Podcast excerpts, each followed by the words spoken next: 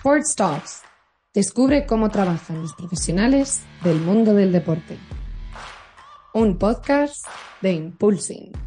Hola, ¿qué tal? Bienvenidos al episodio 2 de la tercera temporada de las Sports Talks de Impulsing, nuestra red profesional para aquellos que trabajan o quieren trabajar en la industria del deporte. Bueno, eh, hemos vuelto con el podcast, volvimos la semana pasada, como sabéis, con Jan Alessi, director del World Football Summit, que tenéis el episodio disponible en todas las plataformas de audio.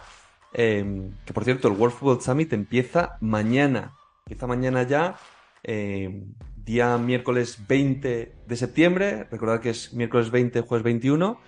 Em, y, bueno, invitaros a todos a ir también, por supuesto. Pero bueno, hoy cambiamos de tema, eh, volvemos a retomar la industria del fitness en este caso. Hoy entrevistamos a Giselle Svetsky, directora de Producto e Innovación en DreamFit. Eh, y bueno, hoy volvemos a hablar del mundo del fitness, vamos a hablar de DreamFit, de la cadena em, de gimnasios española, eh, que vais a flipar el número de centros que ya tienen por toda España y vais a flipar también con su crecimiento porque bueno, no siempre fue así. Em, ha tenido una evolución tremenda en los últimos años y vamos a hablar con Giselle de muchísimas cosas, de todo este crecimiento, del vínculo de la propia Giselle con la industria del fitness, cómo empezó en todo esto, de dónde viene su pasión por este sector y, de todo el proyecto de DreamFit, eh, de cómo ha ido evolucionando ella como profesional eh, tras haber pasado por diferentes áreas de trabajo en el mundo del fitness nos va a contar muchísimos casos prácticos, cómo se organiza ella durante la semana, cómo trabaja su equipo, su día a día laboral.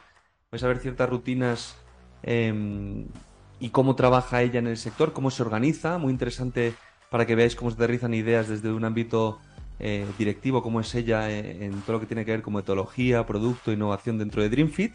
Y bueno, vais a conocer también de primera mano la evolución de DreamFit desde que ella entró cómo ha evolucionado en los últimos años y cómo ha evolucionado bajo esto su puesto y sus responsabilidades. ¿Vale? Para que veáis que ha crecido DreamFit y Giselle eh, se ha tenido que ir adaptando a todas las, digamos, mm, necesidades y todos los nuevos problemas y retos del día a día. Que esto también conviene que lo entendáis eh, porque es muy interesante cómo crece una compañía y cómo crece también las responsabilidades dentro, en este caso, de toda la experiencia de Giselle. Bueno, también eh, Giselle nos va a compartir para todos aquellos interesados en trabajar, por ejemplo, en DreamFit, eh, los requisitos que ellos piden pues para trabajar en, como monitor o como técnico.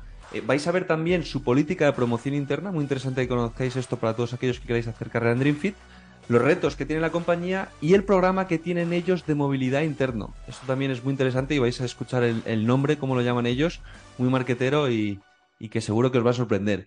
Y por último, pues eh, como ya sabéis, esta tercera temporada, pues todos estos profesionales nos van a dar un consejo en base a su experiencia, que es mucha, eh, para trabajar en la industria del deporte, en este caso para trabajar en la industria del fitness, en base a toda la experiencia que tiene Giselle y para que todos aquellos apasionados del sector, pues veáis un poco de primera mano, con casos reales, poco lo que os recomiendan eh, a todas aquellas personas que, estáis empezando o a aquellos profesionales que estáis en otros sectores y que queréis también conocer más de cerca la industria del deporte eh, que os invitamos a veniros a este maravilloso sector que no para de crecer, como es el fitness, y que bien dice Giselle que hay un momento pre-pandemia y otro post-pandemia que también es muy interesante de conocer. Venga, arrancamos con el episodio 2. Bueno, Giselle, bienvenida a las Sports Talks de Impulsing, un placer tenerte por aquí. ¿Qué tal? Hola Alex, el placer es mío, muchísimas gracias por, la invitación. Gracias a ti. Oye, eh, Giselle, eh, una apasionada del mundo del fitness, em, te vemos ahí eh, reflejada ahora liderando una parte importante de la cadena de gimnasios DreamFit, pero ¿de, dónde viene todo esto? ¿De dónde viene tu pasión por la industria del deporte, en este caso por el mundo del fitness? Pues creo que va a ser un poco tópico, pero viene de familia.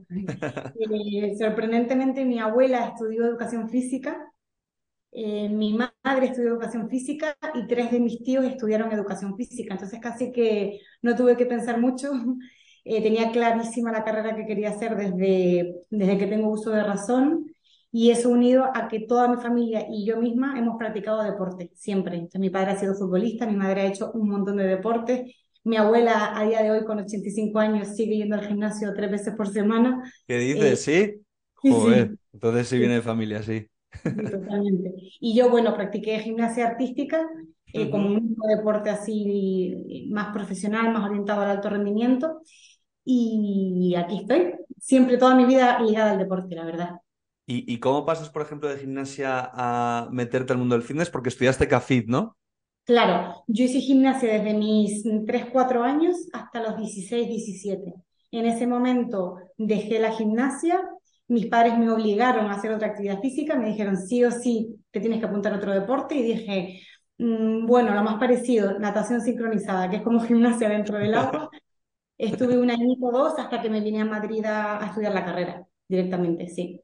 Y a partir de ahí em, entras a la carrera y empiezas a trabajar pues, dentro del mundo del fitness como técnica de actividades, ¿no? Entrenadora personal, ya, ya vinculada a esa parte ¿no? del sector. Eso es, yo empecé la carrera, estuve los cinco años que estudié la carrera, eh, daba clases, daba clases en, colegios mayores, en colegios, en gimnasios, un poco, pues prácticamente sin una formación específica, eh, salvo con la experiencia que, que tenía. A partir de ahí me empecé a formar y cuando acabé la carrera empecé a trabajar en una consultoría del sector eh, que se llama MAS, en Management bueno, que sí actualmente, empecé a trabajar ahí eh, pues por referencias. Entré ahí, estuve tres años y al final ahí seguí trabajando de eh, instructora de clases y además de entrenadora personal.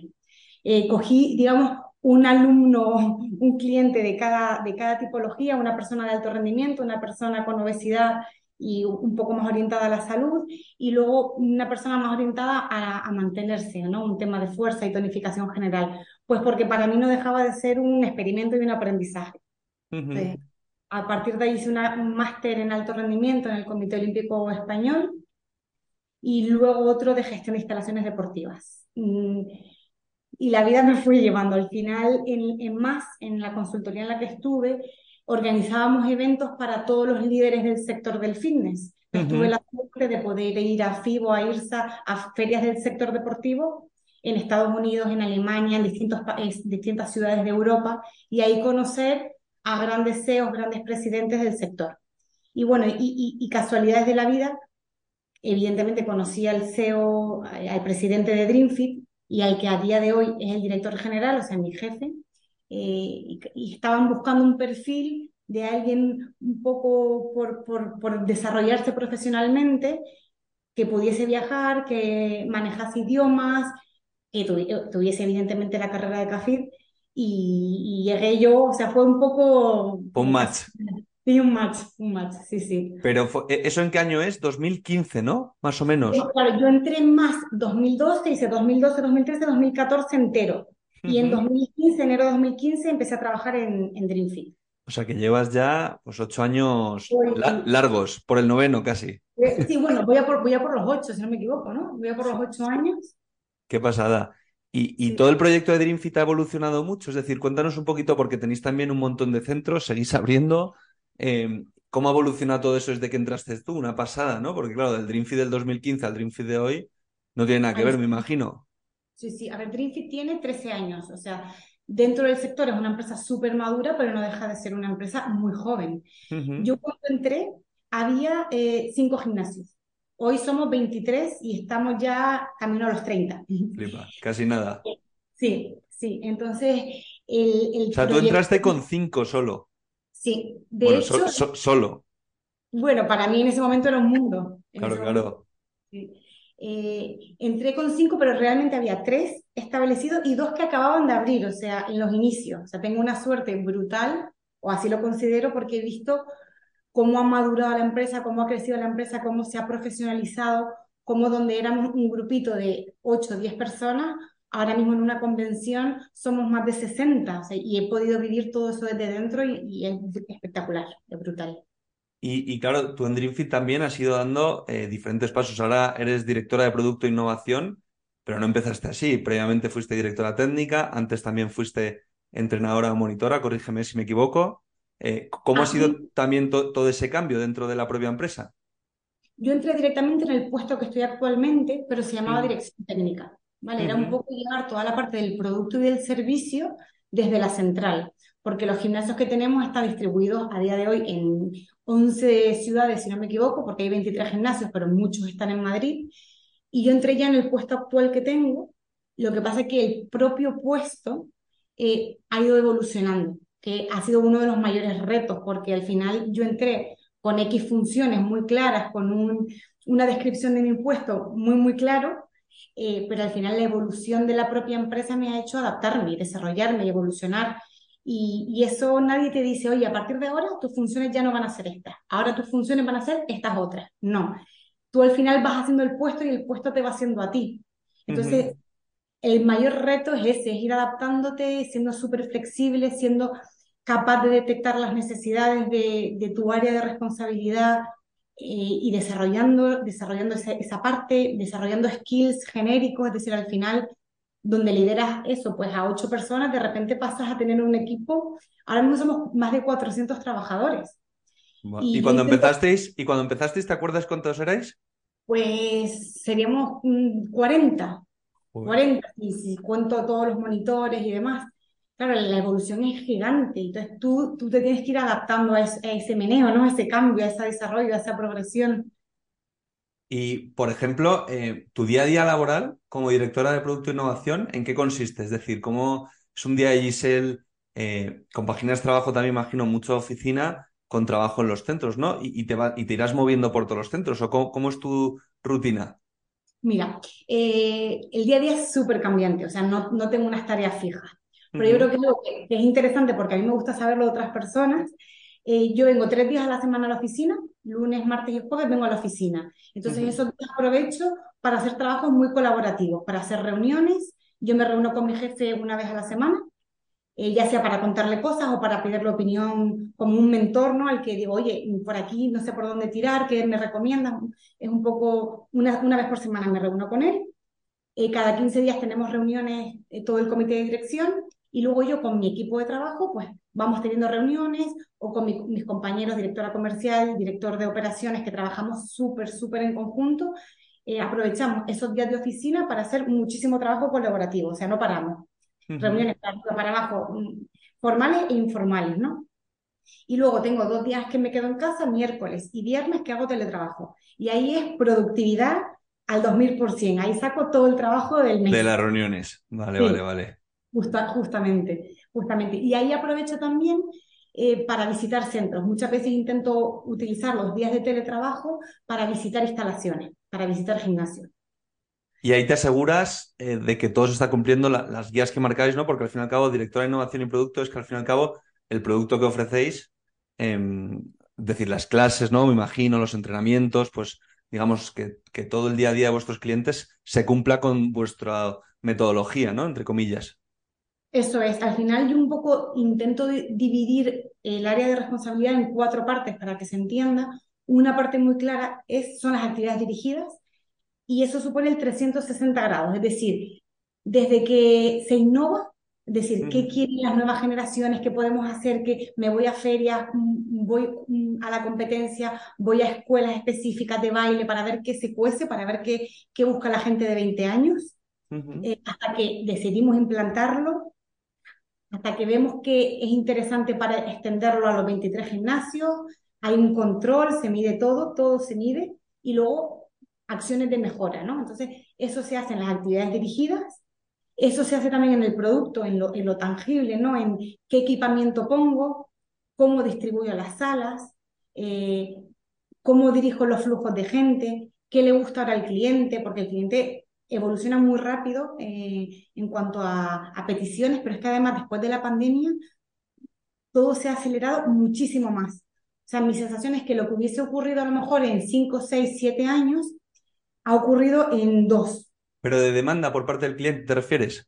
Sí, sí. Uh -huh. Es decir, hasta ahora teníamos como una demanda súper equilibrada de gente que quería clases dirigidas, gente que iba a la zona de cardio, gente que utilizaba las máquinas de fuerza, ¿no? El entrenamiento era como muy equilibrado dentro de nuestras de nuestras instalaciones y después de la pandemia, el 80% de la gente que pasa por tornos y viene a, a DreamFit va a hacer fuerza pura, musculación, ya sea por estética, ya sea por salud, pero va, vienen a hacer fuerza. Entonces, claro, tú tienes que adaptar lo que estás ofreciendo a esa demanda.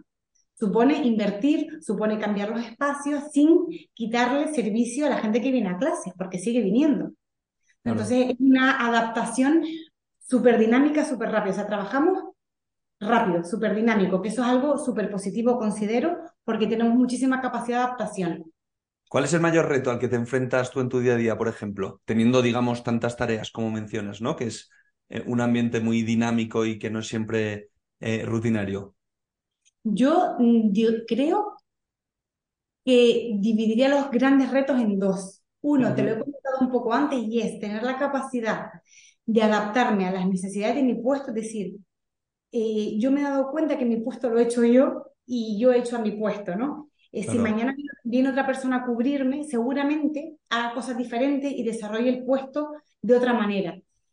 Y, y, cuando pasamos de tener cinco gimnasios a tener 10 y de tener 10 a tener 15 y de 15 a los 23 que tenemos ahora, o de los 23 que tenemos ahora a los 30 que vamos a tener en el próximo año y medio, dos años, ahí se va a sentar conmigo a decirme, a partir de ahora quiero que te centres en esto. No, depende de mí el saber qué ya no puedo hacer yo, dónde aporto valor de verdad, a quién me tengo que dirigir, dónde me tengo que centrar y qué cosas puedo delegar, en quién puedo delegar y cómo puedo seguir hacia adelante eh, para la empresa y para mí, evidentemente, que no, no, no ahogarme, ¿no? Para mí ese es un grandísimo reto, ese es uno de los grandes retos que, que mm, creo que tenemos. Y otro importante, interesante, creo que es conseguir un equilibrio entre el jaleo del día a día, es decir, la operativa del día a día, que te llamen los centros, que pasan cosas, que, que hay que echar un monitor, que hay que contratar esto, que hay el jaleo del día a día con la estrategia al medio y largo plazo.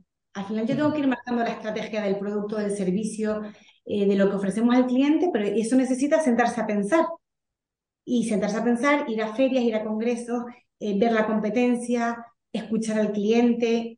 Y muchas veces el jaleo del día a día no te permite centrarte en la estrategia. Entonces creo que son, serían los dos retos que yo localizo más mm, candentes. Y, y yo creo que eso es esencial lo que has dicho lo último, invertir X tiempo a pensar.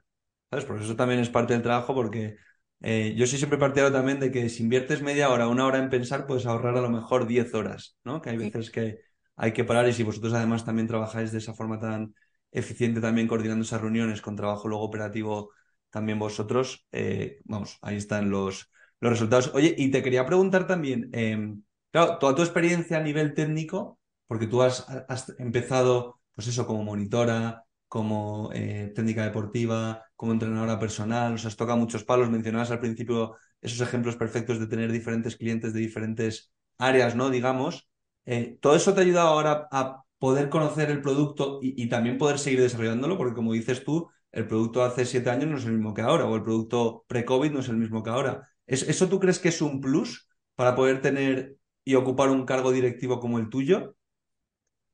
Yo creo que es súper interesante tener criterio técnico, es decir, em, porque luego están las habilidades directivas que son fundamentales y esas son muy transversales, pero creo que justamente para mi puesto en el sector del fitness es fundamental tener un criterio técnico y entender por qué se hacen las cosas. Incluso cuando pruebas una máquina, tienes que saber si biomecánicamente tiene sentido o no tiene sentido. Em, tienes que entender si metes una actividad o si, o si evalúas y auditas una clase, tienes que saber si el instructor está ejecutando o no está ejecutando bien. Así que yo sí que creo que eso ha sido un plus en la posición que ocupo a día de hoy.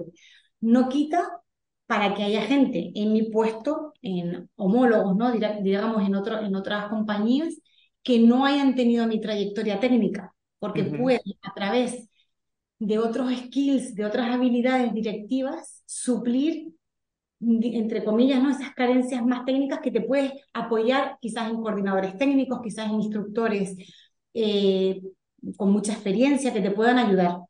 yo creo que es un plus, pero no es suficiente. ¿eh? Y, por ejemplo, para trabajar en DreamFit, ¿qué, ¿qué, se necesita? Es decir, ¿cuántos, ¿cómo están estructurados vuestros departamentos? ¿Cómo trabajáis? Eh, si nos puedes hacer un pequeño resumen que yo creo que también es muy interesante para toda nuestra audiencia. Mira, en los gimnasios está, muy, eh, es muy estándar, ¿no? Tenemos un director, directora de centro, que digamos es el responsable de la tienda, es el director de la tienda, de que todo funcione. Ese perfil puede o, puede no ser técnico. Tenemos gente que viene de café, pero hay gente que viene de empresariales, de ADE, de turismo, con experiencias en hoteles, ese perfil es director de la tienda, director del gimnasio. Por debajo de esa persona tenemos al coordinador deportivo. Esta figura sí es técnica. Esta figura es la que, digamos, es mis ojos, eh, todo en, la instalación y vela por todo aquello que se desarrolla en el departamento de producto e innovación se implante y, se implante de aquella manera en la que esos estándares y esos protocolos pues, pues vienen marcados, ¿no? Esa figura sí es técnica. Eh, algunos son TAFAD o el actual TCEAS o TESAF, eh, algunos vienen con experiencia previa y no tienen una, una, titulación concreta, eh, porque es una realidad, nosotros tenemos el 100%, 100% de nuestros coordinadores deportivos vienen de haber sido monitores. O sea, tenemos una promoción interna muy, muy potente. Entonces hay gente que a lo mejor tiene formaciones técnicas específicas, pero no tiene una carrera o no tiene un FP, ¿vale? Pero eso es un plus para trabajar con vosotros también, el tener también ese, ese salto, ¿no? Y esa evolución y tantos centros también para poder hacerlo. Sí, yo creo que ha sido una de nuestras mayores cualidades para atraer talento y retener talento, el tema de la promoción interna, porque es súper atractivo entrar en una empresa que está creciendo y creas que cuentan con gente de dentro para dar esos siguientes pasos. Ya sea porque se les mejora el horario, ya sea porque se les manda a trabajar a Oviedo, que resulta que su pareja es de Oviedo y se quieren ir a vivir a Oviedo. O al revés, quieren volverse a Madrid, que llevan muchos años fuera. Oye, pues tenemos opciones, o sea, hay muchísimo movimiento transversal entre monitores, muchísimo. De hecho, tenemos un programa eh, nuestro Erasmus, que se llama Dreasmus, donde un monitor de cualquier Dreamfit puede solicitar el traslado a cualquier otro Dreamfit durante un periodo de tres a seis meses, por lo que fuera. ¿Te quieres ir a vivir a Las Palmas de Gran Canaria seis meses en invierno porque se está muy bien? Te gestionamos todo y te vas a vivir allí seis meses. Ya no solo por necesidad, sino por también por experiencia, ¿no? Por, por salir un poco de esa rutina o vivir una experiencia nueva en otra ciudad. Sí, sí. Qué bueno. lo mismo lo hacemos con recepcionistas, eh, coordinadores y o directores, pero Dream Week es solamente una semana. Dream Week y Dreasmus, ¿no? Oye, muy marquetero, me encanta. Qué bueno, eso no lo conocía yo de, esa operativa vuestra dentro, me parece súper top. Y el nombre, vamos, el naming espectacular. Lo hemos copiado un poco del Erasmus típico. Oye, y, eso, y de la gente eh, que trabaja con vosotros, ¿qué requisitos tienen que cumplir? Obviamente lo que mencionabas tú, un técnico deportivo, entrenador personal, pues tendrá que cumplir eh, requisitos diferentes, como hablabas, pues de TSEAS, TAFAT, etcétera. Em, ¿Tienen que tener un, requisito mínimo para entrar a trabajar con vosotros? O porque mencionabas que, claro, para ser coordinador primero tienes que ser técnico, ¿no? Sí. Eh, nosotros al principio no, no requeríamos una formación oficial, es decir, si tú entrabas a dar clases del SMIS, con tener las formaciones del SMILS nos parecía óptimo, ¿no? Pero hace, de esto te hablo hace, pues eso, 8 o 10 años. Ahora sí es verdad, ya también por ley eh, exigimos un grado, ya sea pues el antiguo eh, TAFAD o el actual TC, o TESAF, eh, para acceder. Y luego hay formaciones complementarias, es decir, solamente con la base te tienes que ir formando. Internamente nosotros damos formaciones bien porque le facilitemos las formaciones a las minis, bien porque formemos internamente con nuestro método a la actividad de ciclo indoor, eh, pilates, o sea, al final todas las actividades pues, necesitan de su formación eh, específica. Al final es, ya no es solo por exigencia y por ley, sino por la propia comodidad y seguridad del instructor. No es lo mismo venir con una formación que sin ella. Y para entrenadores personales, es verdad que es un servicio que tenemos externalizado. Son, digamos, autónomos que vienen a prestar un servicio, nosotros les alquilamos el espacio. Y ahí, en principio, tienen que ser licenciados, AFIT, o bien lo que les permitimos por muchas veces petición, porque llevan muchos años de experiencia, es tener un, más la NCCA, porque consideramos que es una muy buena formación a nivel técnica para poder eh, bueno, pues llevar a un cliente, ya sea con patologías, con X problemas de salud, que son los más eh, delicados. Pero siempre algo oficial y luego algo que lo complemente. ¿Qué puesto es el que más demandáis? ¿Qué, qué puesto soléis buscar siempre? Monitores. Monitores, sí, monitores, porque ten en cuenta que al final es como una pirámide. Evidentemente, director de centro hay uno por centro, coordinador deportivo hay uno por centro, recepcionista hay uno por centro, eh, y monitores pues puede haber entre 10 y 15, 18 por centro. y, y, siempre hace falta, siempre hace falta monitores, siempre. Hay, primero porque crecemos. Eh, Segundo, porque hay mucho movimiento interno y porque hay rotación, es decir, es un puesto en el que hay bastante rotación. Y siempre hace falta gente cualificada, siempre, siempre, siempre. Y por ejemplo, aunque esté fuera de, tu campo en eh, marketing, en ventas, para el área comercial, ahí también tocáis, lo tenéis todo en central también. Vuestra central está en Madrid también, ¿no? Sí, la central está en Madrid, cerca de la Plaza de Toros, en el gimnasio de las ventas, que tenemos eh, el modelo gimnasio, y está la, está la oficina central, eh, y digamos que hay una directora comercial y de, y de comunicación, y tiene su departamento, ¿no? Que pues lleva redes sociales, lleva las campañas de marketing, la web, eh, acciones, campañas eh, X, ¿no? Online y offline. Y eso se lleva todo desde central. Es verdad que los centros de fuera aportan muchísimo, muchísimas veces ideas, propuestas, pues fiestas de no sé qué población. los que están en las plazas son, son los propios directores coordinadores, claro. Claro. Y, y lo más interesante de trabajar en DreamFit y próximos retos que tenéis. Mencionabas que vais a pasar el próximo año, año y pico de eh, de veintitantos a. queríais llegar de 23 a 30. Em, ¿Tenéis algún otro reto destacado? Bueno, eh, como si fuera este pequeño, pero algo destacado que también visualicéis o algo que nos queráis compartir también eh, de hacia dónde vais. El principal reto es seguir creciendo.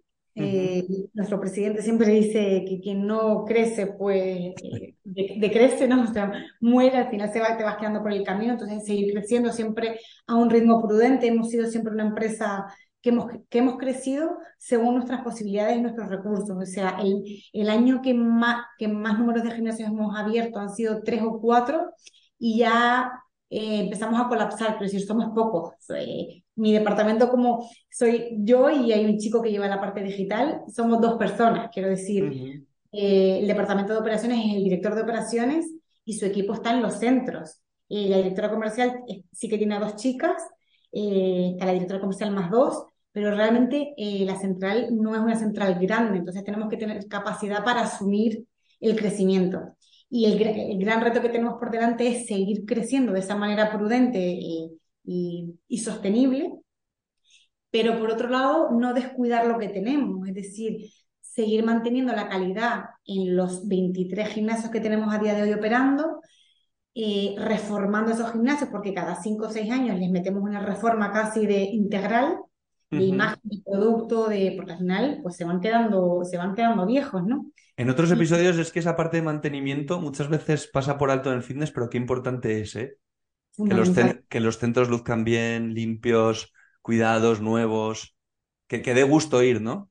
Mm, o sea, yo creo que es una de nuestras cualidades. Nuestros gimnasios están eh, impolutos, a nivel de limpieza impolutos, y a nivel de mantenimiento también. O sea, bueno, puede mm. haber un día que algo te falle, pero mantenimiento full equip eh, al 300% porque aparte tenemos muchos usos, o sea, un gimnasio nuestro bueno de Madrid que pueden entrar hasta 3.000 personas un día, un lunes de septiembre entran 3.000 personas, abrimos 363 días al año, eh, 16 al día, o sea...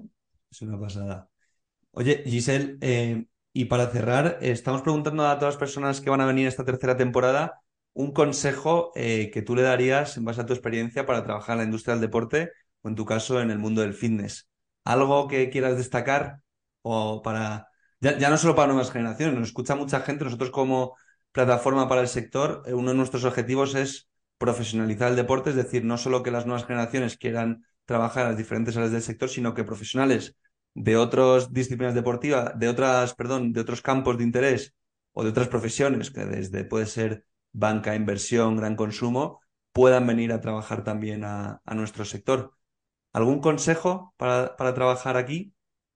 Mira, yo creo que em, lo has dicho tú, el tema de la profesionalización del sector es fundamental. Yo lo he vivido desde dentro, es decir, no tiene nada que ver el sector hace pues 13, 14, 15 años con ahora. O sea, es un sector que se sigue profesionalizando, es un sector que sigue creciendo es un sector que está súper de moda, súper de moda, que parece una tontería, pero cuando yo decía en mi clase voy a estudiar educación física, era como la rara, la loca, eh, de qué vas a vivir, de qué vas a trabajar.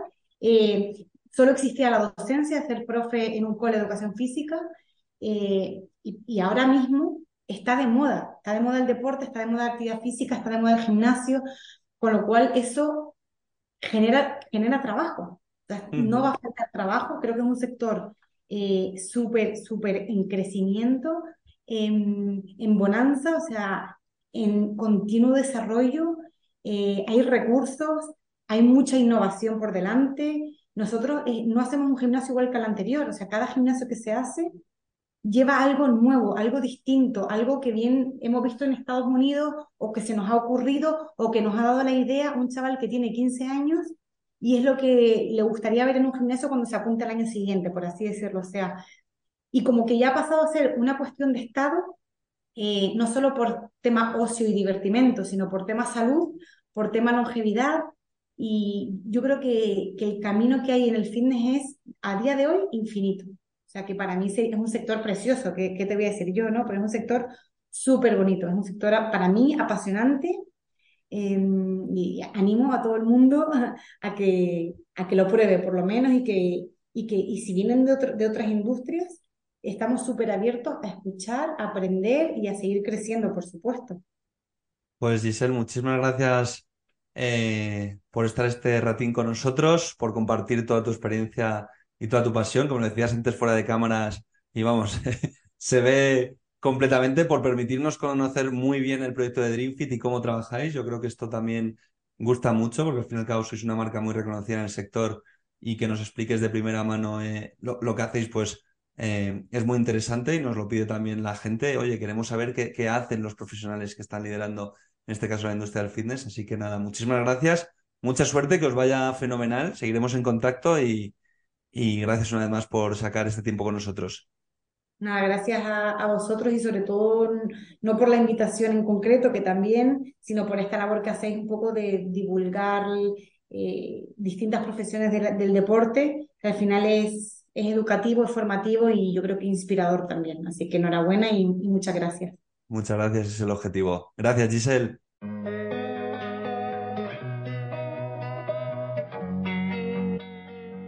Amplía tus conocimientos de la industria del deporte a través de las entrevistas de nuestro podcast Sports Talks.